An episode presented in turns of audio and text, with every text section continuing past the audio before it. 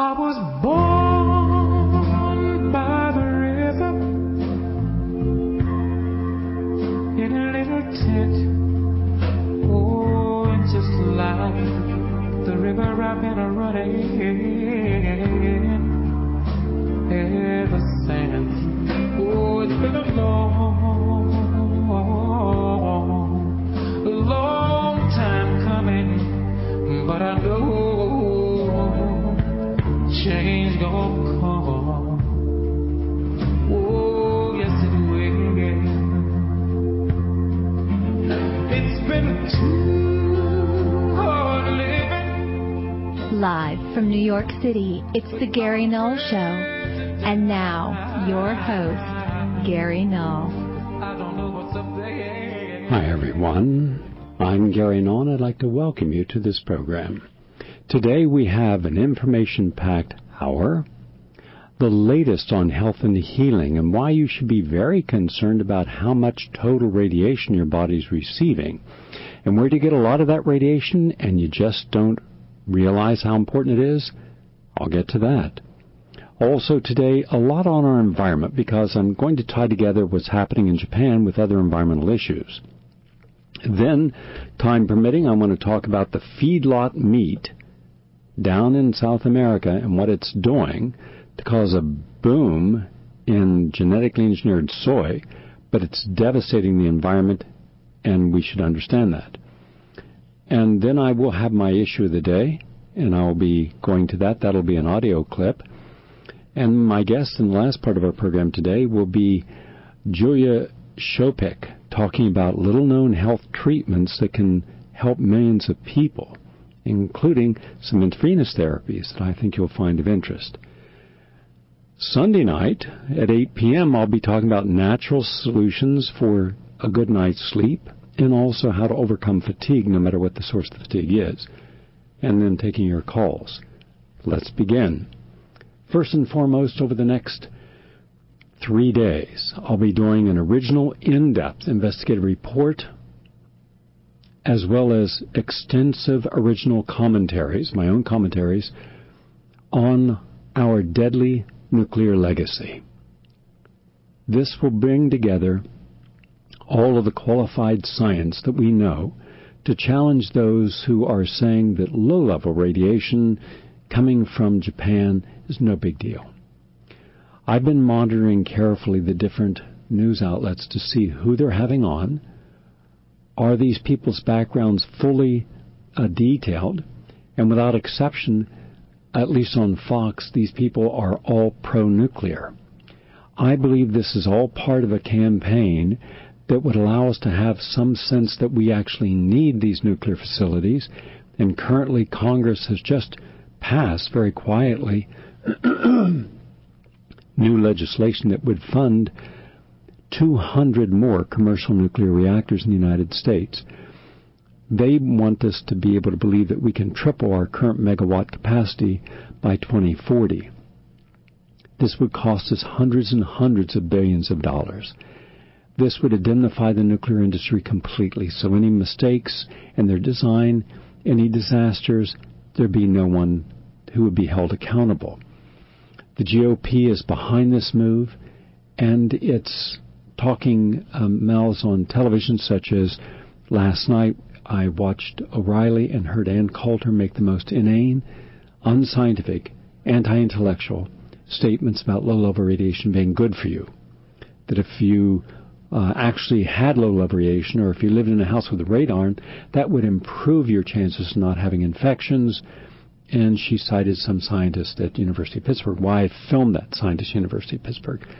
And I will offer up what I believe will be the most single, important, completely scholared, uh, referenced rebuttal to all the statements that low-level radiation is safe, or we shouldn't be concerned about it, or the people in California shouldn't be concerned. A little bit of radiation hitting will mean nothing. These are all lies.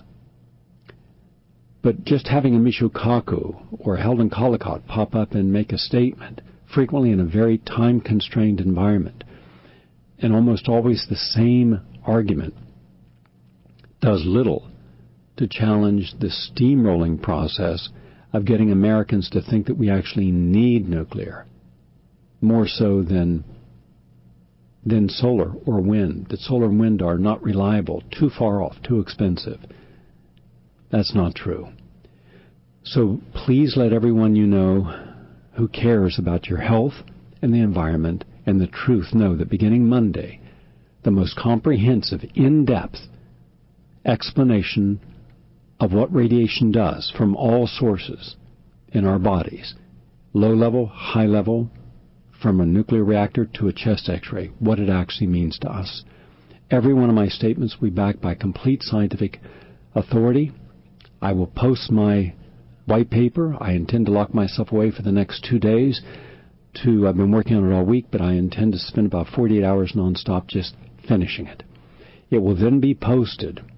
I will have audio clips from around the world of people who will be giving their insights. Again, all qualified people. We will completely deconstruct every single argument that the pro-nuclear forces have been giving.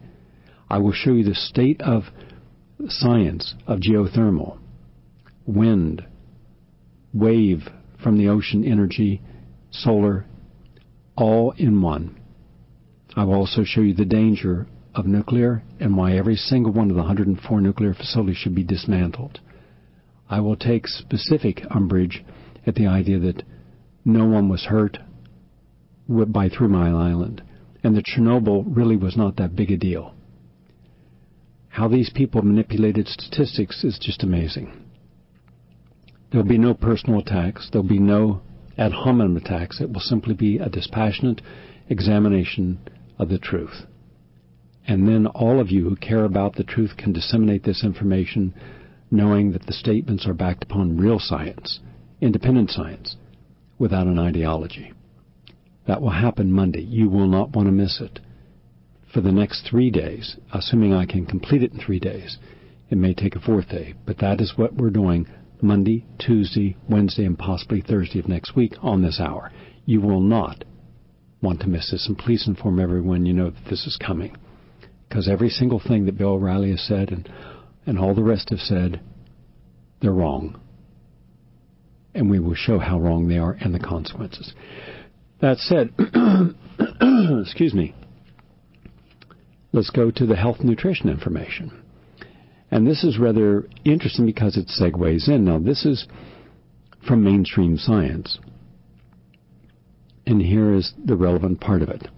Quote, repeated X-ray to dental, uh, dental, excuse me, repeated exposure to dental X-rays may be associated with an increased risk of developing thyroid cancer. A collaborative study of scientists from the U K and Kuwait found that the risk of a cancer rose with increasing numbers of dental X-rays. Researchers said the notion that low-dose radiation exposure through dental radiography is absolutely safe now needs to be investigated further. And they added that their study highlighted concern that dental X-rays should only be prescribed when the patient has a specific clinical need and not a part of a routine checkup. And then it went on to talk about the evidence that low-level radiation from dental X-rays was harmless. And by the way, we could also state that low-level X-rays by chiropractors for foot and back X-rays are harmless. They are not. And from any form of X-ray, one single X-ray at any point in your life is enough to cause cancer at some other point in your life. And I will go into that in depth in my analysis. By the way, this research was doc done by Doctor Wimman at Brighton and Sussex Medical Schools. And so you get an X-ray, you're putting yourself at greater risk of cancer. Eat less meat and save the planet. This is from Louise Gray, from, and it says the following. The world needs to change to a more vegetarian diet to stand a chance of tackling climate change. This is a major U N report. I'll quote it. The group of international scientists said the greatest cause of greenhouse gas emissions is food production and the use of fossil fuels. But while the use of coal and oil could be gradually replaced by renewable energy sources like wind and solar, the world will always need to eat. As the world population increases, it is feared that the production of food will become the main cause of climate change and environmental degradation. The International Panel of Sustainable Resource Management pointed out that agricultural production accounts for seventy percent of global freshwater production, thirty-eight percent of land use, nineteen percent of the world's greenhouse gas emissions. The report that will be presented to world governments said that the only way to feed the world while reducing climate change is to switch to more vegetarian diets. Quote, a substantial reduction of impacts could only be possible with a substantial worldwide diet change, unquote. Now, this is interesting because about a year ago, I was in a debate with four individuals who were all pro-meat, physicians and scientists, at a conference that was broadcast over the world uh, by webcam, and I said at the time that the impact on climate change was about nineteen percent. And they said, not possible, ridiculous. Well, it's nineteen percent. They were wrong. Unfortunately, their being wrong meant that people will not consider giving up a diet because they don't see the connection with giving up or changing the diet from a meat-based diet to a vegetarian diet as being significant. And yet, as I said, would you rather eat something that is locally grown in vegetable nature, which does not adversely affect your health, nor uh, the global footprint? I said, remember, the methane from a cow, a pig, chickens is substantial. Also, all the chemical fertilizers, the hormones that are used in raising them, and the water that they consume. I said it takes about seventy gallons of water to grow a potato. It takes over twelve thousand gallons of water for what goes into an average person's hamburger. I said a big difference. Again, when you are aligned with a particular ideology, it's rare that a person will actually acknowledge the rightness in someone else's beliefs and, and change their own. I know a lot of you are concerned about what you can do to protect your body. I gave part one the other day. I was going to give part two yesterday, but a lot of the stations were not on board today. You're all on board, so I'll give part two. And here's something that just happened to come in this morning when I was reading the latest scientific research. This is from the Henry Ford's Department of Radiological Oncology and published in the peer-reviewed journal Radiation Research.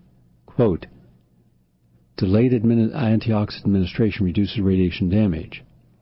And it talks about the following exposure to radiation and then putting in the antioxidants and how the antioxidants can then, over a period of twelve, twenty-four, and forty-eight hours, uh, like uh, selenium and vitamin C and N-acetylcysteine, alpha-lipoic acid, alpha-tocopherol, and coenzyme Q ten, what happens is that the the radiation in any amount triggers what are called hydroxyl free radicals, which are very bad. And that's what causes radiation sickness. And these can continue to work off heavy metals like lead, cadmium, mercury, the silver in your fillings. As each time you chew or drink, it's released. It keeps getting worse and worse and worse. Well, in comes the antioxidant that traps that free radical, especially the hydroxyl free radicals. And that's what you want. You want as many of these free radicals trapped and eliminated from the body as possible. And if you do that, then you lessen your chance of having an adverse effect from the radiation.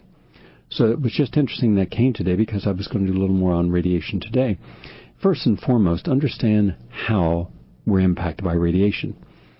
Radioactive materials that decay spontaneously produce ionizing radiation, which has sufficient energy to strip away electrons from atoms, creating two charged ions, or to break some chemical bonds. Any living tissue, in fact, every single one of your one hundred trillion tissue in the body, your cells in the body, can be damaged by ionizing radiation in any amount.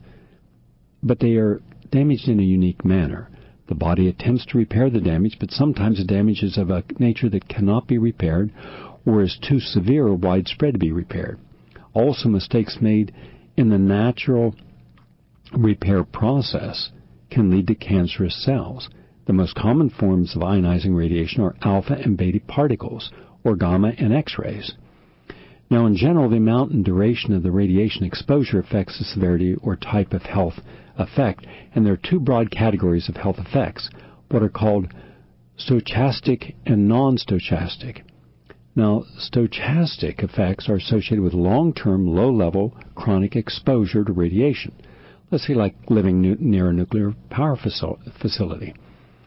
And by the way, when I was in Connecticut doing research, we went house to house to house and asked the women, anyone in your family have cancer, breast cancer in particular, who had no risk factors, meaning you didn't smoke, didn't drink. And in one block we found six women who didn't smoke, didn't drink, and yet young people had breast cancer. So this is how you find these hot spots. But no health authorities, no one from the National Cancer Institute had done any such surveys. We did them because we had heard there were hot spots. Women who live within fifty miles of a nuclear facility have a high rate of cancer, and the closer you live, the greater the cancer. And when you decommission a plant, as was done in the case of Philadelphia, near Philadelphia, the cancer breast uh, ratio, risk of breast cancer went down substantially. Now, cancer is considered by most people the primary health effect of radiation exposure. Simply put, cancer is the uncontrolled growth of cells. Ordinarily, natural processes control the rate at which cells grow and replace themselves. They also control the body's processes for repairing or replacing damaged tissue. Damage occurs at the cellular level or molecular level, and that disrupts the control process, permitting the uncontrolled growth of cells, and you end up with cancer. This is why ionizing radiation in any amount is able to break chemical bonds in atoms and molecules, and that makes it a very potent carcinogen. Now, other stochastic effects also occur. Radiation can cause damage in D N A. The blueprints that ensure cell repair and replacement produces a perfect copy of the original cell. And so you change your D N A. Now, you, uh, you already know you can change by eating hamburgers, hot dogs, french fries, pizzas, soft drinks, artificial sweeteners, coffee. Yeah, that'll change the D N A, and you end up with what are called mutations. You use radiation, and you really enhance that D N A mutation. Now, sometimes the body fails to repair these mutations. The older you are, older meaning over the age of twenty-five, you heard me right, twenty-five, you have far less capacity to repair properly the mutations. Over the age of forty, you're going to repair very few mutations compared to the mutations that will remain. The mutations that remain live, and these mutated living beings become almost like zombie cells. They attack other cells. They once were a normal part, now they're not. And then you end up with chronic illnesses. Well, when you have these, you're going to have terrible situations. The mutations can be teratogenic or genetic. Teratogenic mutations are caused by exposure of the fetus to in the uterus and affect only the individual who was exposed. Genetic mutations are passed on to the offspring. Now, then you have the non-stochastic health effects. Now, non-stochastic effects appear to, in cases of exposure to high levels of radiation and become more severe as the exposure increases. Now, short-term, high-level exposure is referred to as acute, and many non-cancerous health effects of radiation are non-stochastic. Unlike cancer, health effects from acute exposure to radiation usually appear quickly. Acute health effects are what they're seeing in people who are going to die. Virtually all the people are going to die uh, who are working in those facilities now. And, and on the one hand, it's an extraordinary and heart-wrenching acknowledgement of the sacrifices these individuals are making their lives to help stop a problem. And I just hope that everyone understands and appreciates that that is the ultimate sacrifice. But they are suffering from acute uh, radiation toxicity. Now, radiation sickness is also called radiation poisoning. It can cause premature aging and death. And if the dose is fatal, death usually occurs within two months. Now, the symptoms of radiation sickness are nausea, weakness, hair loss, skin burns, diminished organ function. And uh, now then the question is, and this is what really concerned me about Ann Coulter last night. It's all right that she's anti-intellectual. She has a right to be. It's all right that she is anti-spiritual, anti-humanistic, anti-progressive, anti-balanced, anti-fair. She has a right to be all those things. But she doesn't have a right to proclaim that her truth is the only truth. It is not. when she was talking about the safety and actual need for low-level radiation.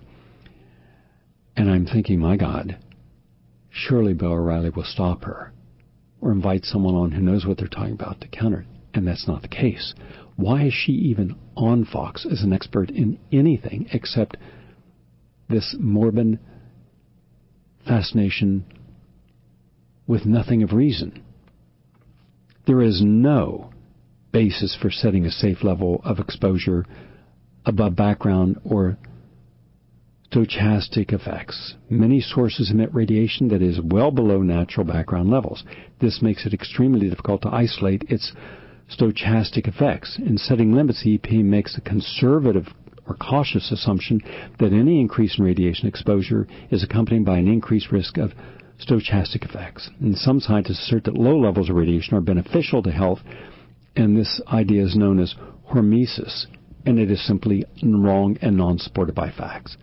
However, there do appear to be threshold exposures for various non-stochastic effects.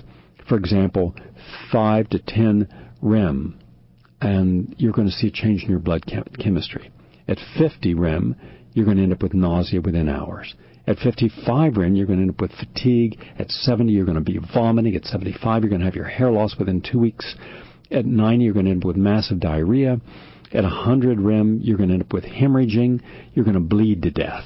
At four hundred, you're going to die, probably within two months. At one thousand, it's over. You're going to destroy your internal lining. You're going to end up with massive internal bleeding, and that's within one to two weeks. And at two thousand, damage to your central nervous system, loss of consciousness, and death within minutes, days to hours at most. You're going to be dead. And by the way, the people in, in that nuclear facility going in and out, they've already been exposed to over one thousand R E M. Now, how do we know that radiation causes cancer? Basically, we've learned through observation. When people first began working with radioactive materials, scientists didn't understand radioactive decay, and hence they didn't know how to report it. As the use of radioactive materials and reports of illness became more frequent, scientists began to notice patterns in the illnesses. People working with radioactive materials and x-rays developed particular types of uncommon medical conditions. For example, scientists recognized as early as nineteen ten that radiation caused skin cancer. Scientists began to keep track of the health effects and soon set up careful scientific studies of groups and people who had been exposed. Among the best-known long-term studies are those of the Japanese atomic bomb survivor blast. And that shows what happens not just immediately, but later. And what about all of the natives of the Marshall Islands where the atomic bombs were exploded? Long-term genetic defects and birth defects and death. How about all the thousands upon thousands of Native Americans who worked in the uranium mines out west? Long-term death, sometimes taking twenty, thirty years to happen.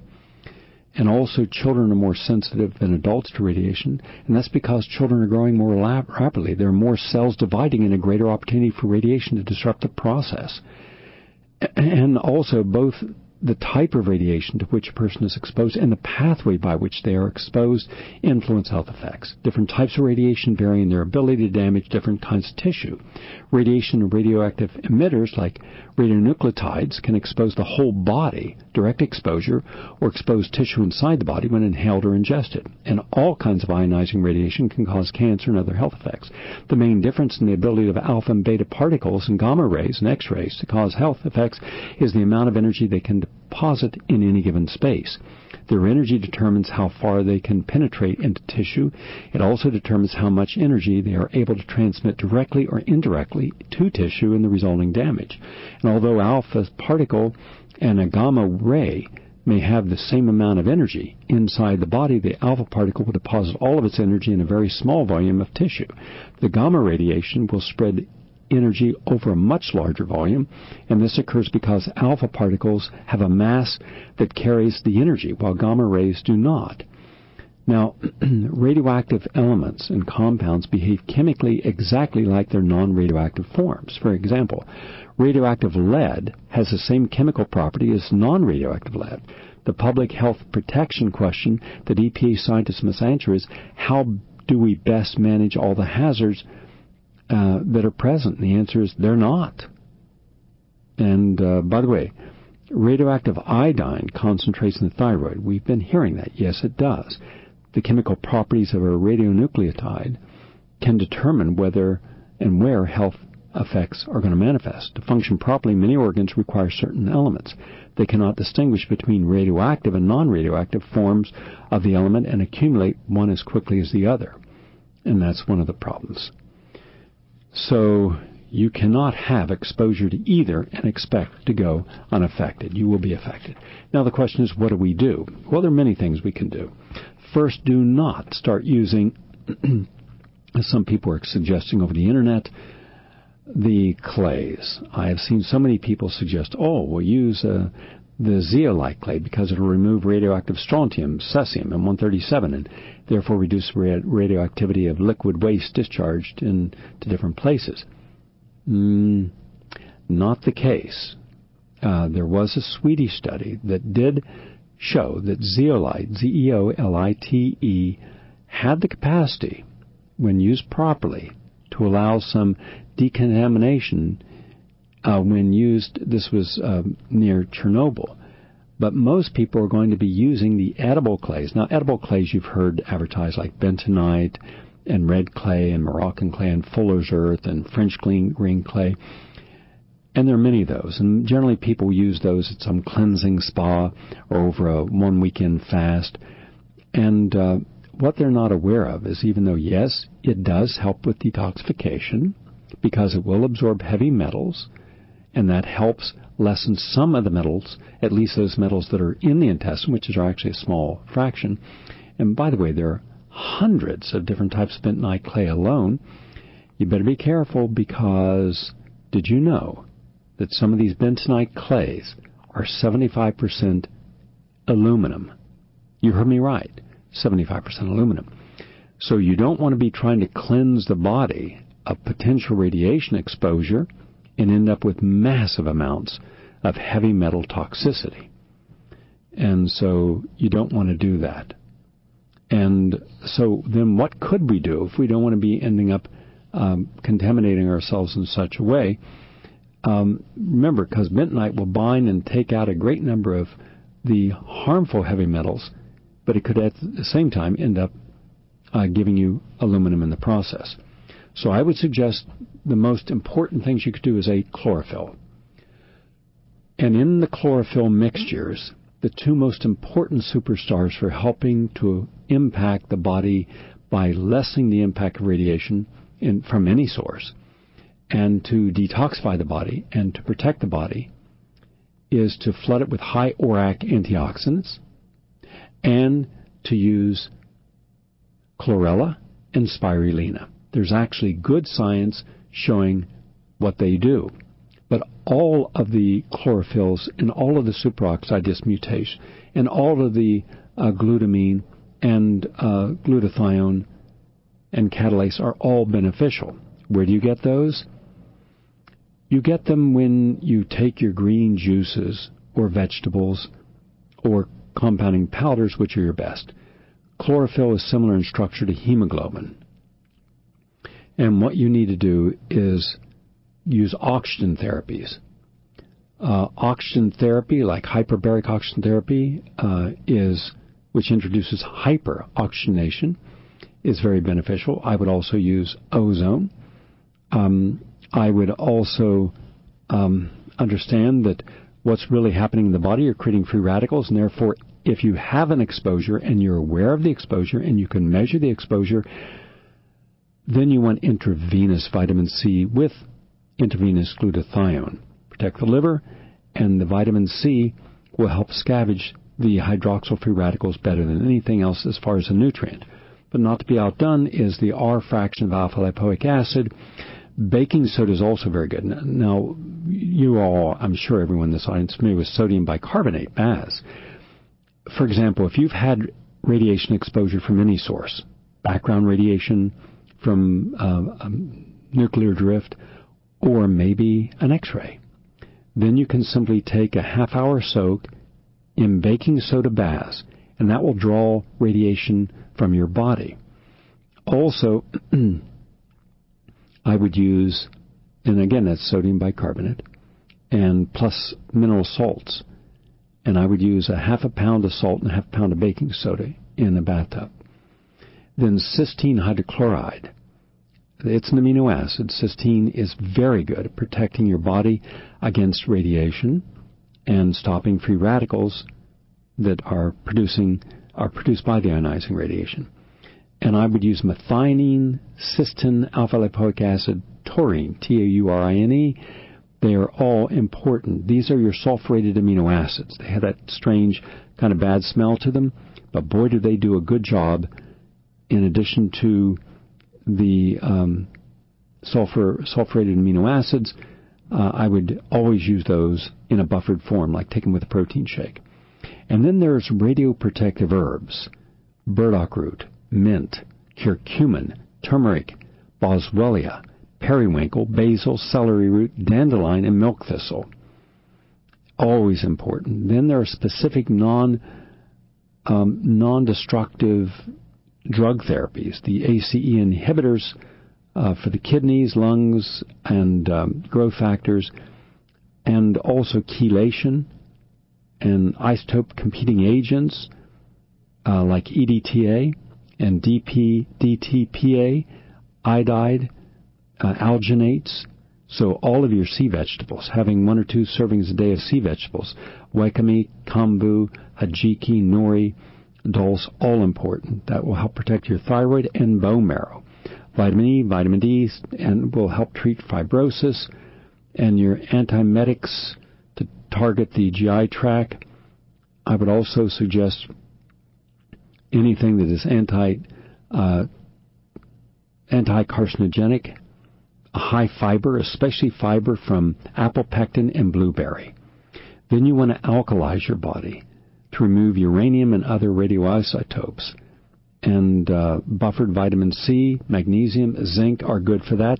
But once again, the superstar is spirulina. It reduces the radioactive isotopes and therefore helps prevent the cancers. Aloe vera, two ounces taken four times a day. Ginkgo biloba protects the body from chromosomal damages from radiation. South spiraling root will protect against radioactivity. Green tea, uh, one thousand milligrams a day unless someone's been impacted. Then the catechins, gallate and epigallo, all of which are important in protecting the cells. Polyphenols from dark chocolate. Um, and alpha-lipoic acid is very important at one thousand milligrams protecting the body. And uh, then the carotenoids. I would also use Silmarian because it's uh, it has very good effects at radioprotection. And uh, then you're juicing, and I would juice throughout the day if I were exposed. And then, of course, the citrus flavanoin, protecting against the chromosomes being damaged by any form of radiation, is naringin, N A R I N G I N, and also the aminothiols, and um, those are also important, and that would round up my list of the most important ways of protecting your body from radiation exposure. And add that to part one, and you've got a very good program. Now, that doesn't mean you go out and start taking all these things. It means that when and if the radiation reaches your community and you can see that it is there, then you'll want to, in a reasonable and responsible way, begin to implement a protective program by bringing these nutrients on an ad-need basis into the system. You don't do it all at once. You do it gradually so that you don't overwhelm your system. You bring in a few each week, and you just keep adding to them so your body is tolerant of it and not overwhelmed. I'm Gary Null. Back in a moment. Please stay with us.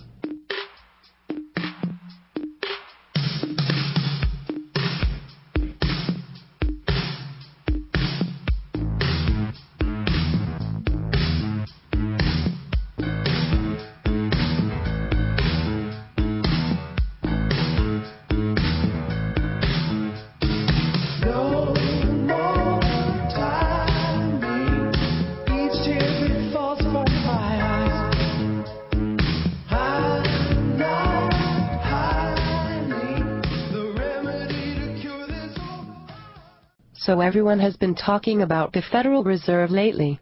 I know a little about the Fed from college, but we only skimmed over it a little bit. Do you know much about the Fed? Yes. I know that it is a privately owned central bank of the United States that has the power to control the money supply and the interest rates that banks loan money at. What does this bank do? The purpose of a central bank is to lend money to a government and to keep an economy stable. But doesn't Congress already have the power to coin money and regulate the value thereof? Yes, but it decided in nineteen thirteen to give that power to a privately owned bank. That idea was that political influences wouldn't be able to influence the money supply and that only a private corporation would be able to do what is best for the economy. So, let me get this straight. Congress gave up its power to regulate money to a private corporation that they would now have to borrow from? That is correct. And how exactly does giving power to a private corporation to control the money supply of a country benefit the people of the United States? Well, it benefits the people because it provides an elastic currency or elasticity to the money supply. This means that the Federal Reserve can inflate or deflate the money supply depending on the condition of the economy at the time. I see. All I know is that if me and my buddies had the power to inflate or deflate the amount of money in circulation, we would be really tempted to do this for our own profit and benefit. Don't you think that giving the Federal Reserve that amount of power has the potential to corrupt them? Absolutely. That is why in the Federal Reserve Act of nineteen thirteen the President was given the power to appoint a chairman, or head, of the Federal Reserve. The idea was to make sure that the Federal Reserve was kept in check by the representative of the people. Yeah, but what happens if there is a president that is corrupt? Well, hopefully that never happens. Hmm, interesting. So, I'm still confused over this money borrowing thing. You mean to tell me that the Congress had the power to regulate money and gave up that power to a private corporation that it must now borrow from? Yes. Okay, dude, you're really starting to annoy me. Get to the point. So how does this process work? There is only a certain amount of money in circulation. This is why I'm confused. All right, here it goes. Congress wants to make a law that would provide federal money for schools. The problem is, is that it doesn't have enough money through taxes in order to do this. What do you do when you don't have enough money and need something right away? Use up that credit card. Think of the Fed as Congress' credit card. So, the bill for federal funding for schools gets passed. The U S Treasury calls up the Federal Reserve and says, "Hey, we need one hundred million dollars for the new bill we just passed." So, the U S Treasury sells one hundred million dollars in what are known as Treasury bonds, or T-bills, to the Federal Reserve. Basically, this means that the U S Treasury is selling debt to the Fed. Then, the Fed prints out some nice U S dollars, Federal Reserve notes, to the value of one hundred million dollars. Word. So, the Federal Reserve will have to take some of its reserve money from the other regional Federal Reserve branches in order to come up with the one hundred million dollars, right? Well, not exactly. That one hundred million dollars is created because the Treasury agreed to go into debt. So, the one hundred million dollars is created out of nothing. It is created by agreement that the U S Treasury will pay back that money with interest. So, who benefits from this then? Well, everyone benefits from it. The schools get federal funding, Congress passes a law that benefits those schools and have a better chance of getting re-elected, and the Federal Reserve gets interest payments from the U S Treasury. Yeah, but what about the people that didn't benefit from federal funding for schools? Since one hundred million dollars is created out of nothing, doesn't that mean that their dollar loses value, like orange juice when you dilute and add water to it? I think that politicians and bankers benefit from this arrangement and not the American people. How so, smart eye pants? Well, if politicians can just walk over to the Fed and ring up the credit card whenever they want to, then they can act like they're doing something all the time. They can create government programs from borrowing money, and by the time the bills are due, they are long gone. Also, politicians have a way for paying for these programs without taxing the American people. Since people don't see an increase in their taxes, they don't complain. However, What really happens is that the purchasing power of their dollar goes down a little bit every year, which is a hidden tax. Bankers may benefit from this arrangement, because the more the U S government goes in debt, the more interest they can collect from that debt. So, the Federal Reserve can just sit back and let the government borrow as much as it wants, because someday the bills are going to be due? You bring up good points, but I happen to disagree with you. The American people benefit tremendously from this arrangement. Under this banking system, if anyone needs credit, it is available because it can be created at banks. Under the old system, it was much harder to borrow money, because there was a limited supply of money. Look at the progress the United States has made under the Federal Reserve System since nineteen thirteen. It has been the engine that drives our economy and keeps it stable. Without it, you would have to save much more in order to be able to buy stuff. Now, you can just borrow most of the money and pay it back at your leisure. Yeah, but I hope you can see my point also. It is much more tempting for a government to go to war under this arrangement. Before the Federal Reserve, in order to go to war, the federal government would have to directly raise taxes or borrow a ton of money from a foreign country. Now, all the U S government has to do is sell some T-bills to the Federal Reserve and you have a war without having to directly tax the American people. Instead of directly taxing the American people, the value of the dollar goes down instead. This is how the wars in Iraq and Afghanistan, which are not that popular at this time, have been paid for. The more money the federal government borrows, the more interest the banks make on its debts. Yes, it makes it easier to borrow money for war, but is that necessarily a bad thing? Instead of having to borrow from a foreign bank at high interest, why not borrow from your own? Besides, the war was approved through the proper channels of government before we could agree to give the loan. We are just giving money to the representatives you chose in the voting booth. Yes, yes, I know. But there is enormous potential for corruption if both the government and the banks at the same time benefit from war. Also, there is tremendous power for corruption if a private corporation of unelected bankers, of which we do not know who own the shares of the company and has never been audited, controls the supply of money for an entire nation. Since the federal government has to go to the Federal Reserve for money, doesn't that imply that the Federal Reserve owns the federal government?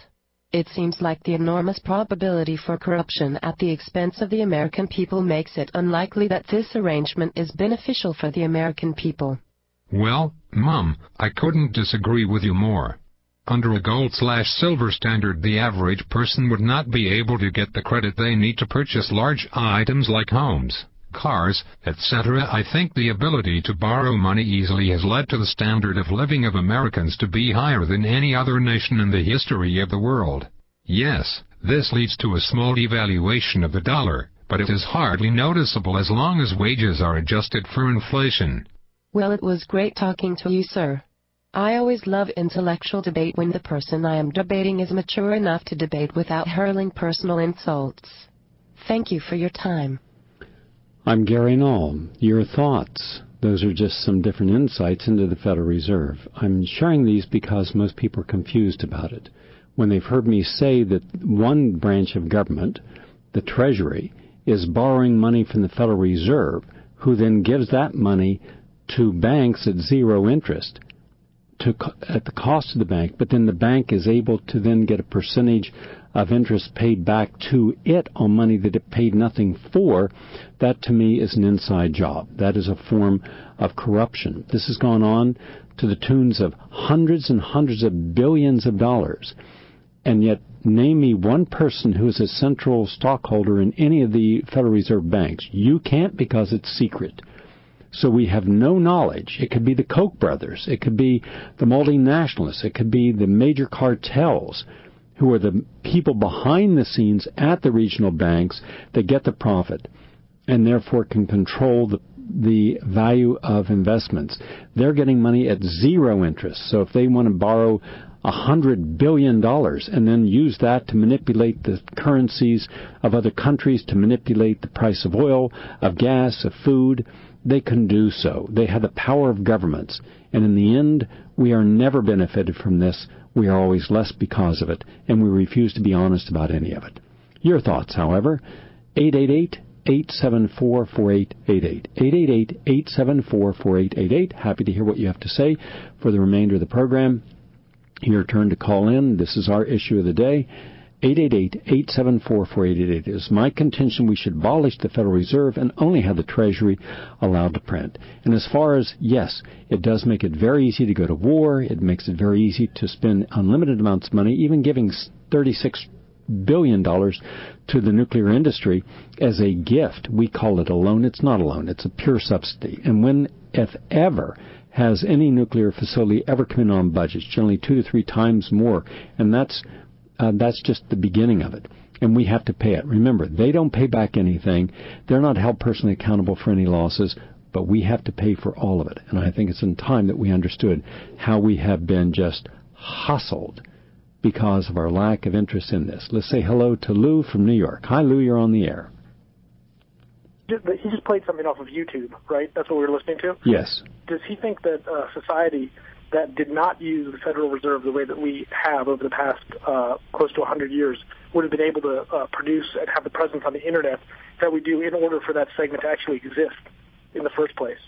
It is his position that had we not had the Federal Reserve, we would not have had the standard of living. And I say that is not the case. It is not the Federal Reserve loaning that caused our standard of living. Our standard of living for the working class has actually gone down. It's been stagnant for the last thirty years. It has not kept up, up with, in, uh, with cost of living increases. The average person's salary is, uh, take-home salary today against their standard of living is less than it was thirty years ago. And also, I do not think it is a bad thing to have higher standards of um, collateral before you purchase anything. It would then allow people a chance to stop and say, do I really need this? Think how many things people purchase on easy credit, which is debt, that they don't need and uh, could live without. And then we, st- if we had the capacity to buy anything we want with credit that is automatic, then what do we gain? I think it's been a weakness, not a strength. Thank you, Lou, for your call. I appreciate it. Adam from New Jersey. Adam, you're on. I'm enjoying your show, and thank you so much for all your good work. Thank you. I can't praise you enough. My comment is simply how is the best way, um, uh, in general, for people to get the word out to the general public when the media at large is unwilling to uh, express the truth regarding the Federal Reserve System? I believe that we need a series of programs and uh, maybe have some independent hearings, not government hearings, that would be stacked with pro uh, Federal Reserve people and throw in a token Ron Paul. I believe we have to have the real scholarship to take an honest look at the Federal Reserve, its policies, who's behind it, who controls it, how they've been wrong about everything.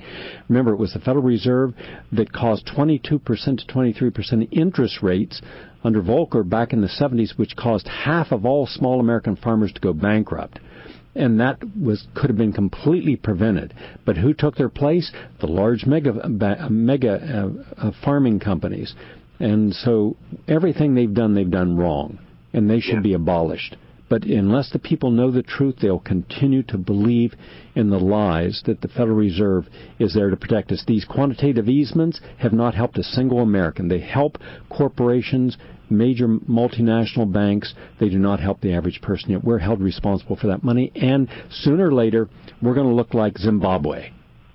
How many trillions, tens of trillions of dollars can we print with nothing to back it up? A fiat currency, completely monetized, until someone says, excuse me, what do you have to back up this? You have nothing. You're bankrupt. As a nation, we're bankrupt. We're virtually insolvent. So I think we had better come honest with ourselves if we want to change anything. Thank you. Thank, Thank you very much. Mary. We're coming up to the end of uh, some of our land-based stations. For those of you who'd like to continue on, we'll be continuing on for several more minutes here over the Progressive Radio Network. For the rest of you who have to leave us now, Sunday night, eight o'clock, Progressive Radio Network, and Monday for a powerful beginning of the most comprehensive challenge to the nuclear industry and its so-called safety standards that you've ever heard. Let's say hello now to Julian. Julian from New Jersey. Hi, Gary. Thanks for everything you do. Um, the clip that you just played reminds me a lot about the things that I've been hearing about in the Zeitgeist films.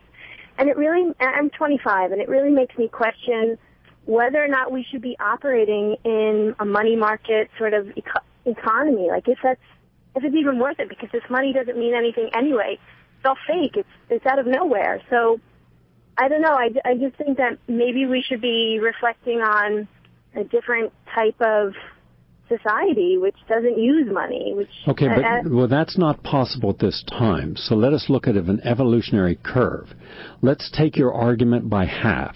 Let's say that we should not be allowing the creation of debt by a federal independent for-profit corporation, quasi-government, and a few members are appointed by the president for political purposes, but let's say that the Fed could no longer, under any circumstance, bail out any institution.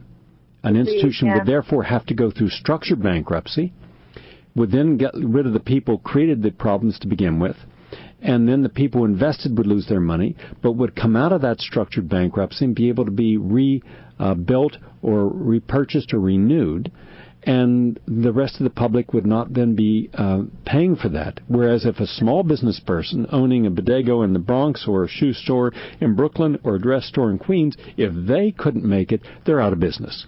Right. All right. If major corporations can't make it, suddenly we have to bail them out.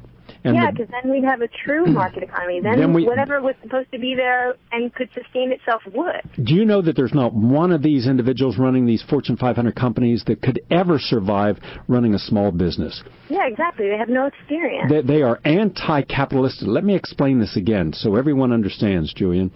Julian, every one of the corporate five hundred companies are anti-competition. They because... They buy up their competition so they can monopolize the system. They are completely against the free market and uh, conscious capitalism because they don't want to go head-to-head with you. So they survive on debt, unlimited amounts of debt. All the major banks, we should have let them fail. Every one of these damn economists were wrong. If we had let Goldman Sachs go down the tubes, Bank of America go down the tubes, it would have affected the banking community, it would have affected Wall Street, it would have wiped the ass off those people, the greedy little bastards in Wall Street who deserve to have their ass kicked. It wouldn't have affected another American because the people in America would have woken up real quick and say, my American dream is simply someone else's profit stream. Right. If the only thing I live for is to have so much mortar, concrete, wood, and a fifteen hundred square foot space, then my God, have I gotten the wrong values in life. If they really want to be capitalistic, then for the first time since the Federal Reserve was founded, let them actually go head-to-head in a capitalist society without an advantage of having an eighteen hundred pound Federal Reserve gorilla in the room bail out all their mistakes, clean up all their mess.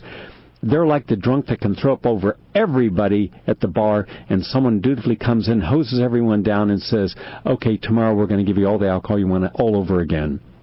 We don't have capitalism in America. We don't have a free market, and we haven't. We have a rigged system, and it's corrupt from top to bottom. Hope and hope that the small business person working with their communities and community leaders will finally take back the power. Then that currency will mean something. Then they won't be diluting the currency we have in the value of the dollar. They won't cause hyperinflation or hyperdeflation. Values will stabilize, but not as long as the corrupt major corporatist, not capitalist, corporatist, venture, vulture, corporatist are in control. Right. Okay? Great. Thanks, Gary. All the best to you. I'm looking at the clock. We'll take one more. No, we cannot take any more. I'm seeing the clock. We're out of time. I thank you all for your input. I look forward to sharing more Sunday evening at eight p.m. here on the Progressive Radio Network. Have a nice day, everyone. Stay tuned for Danny Schechter.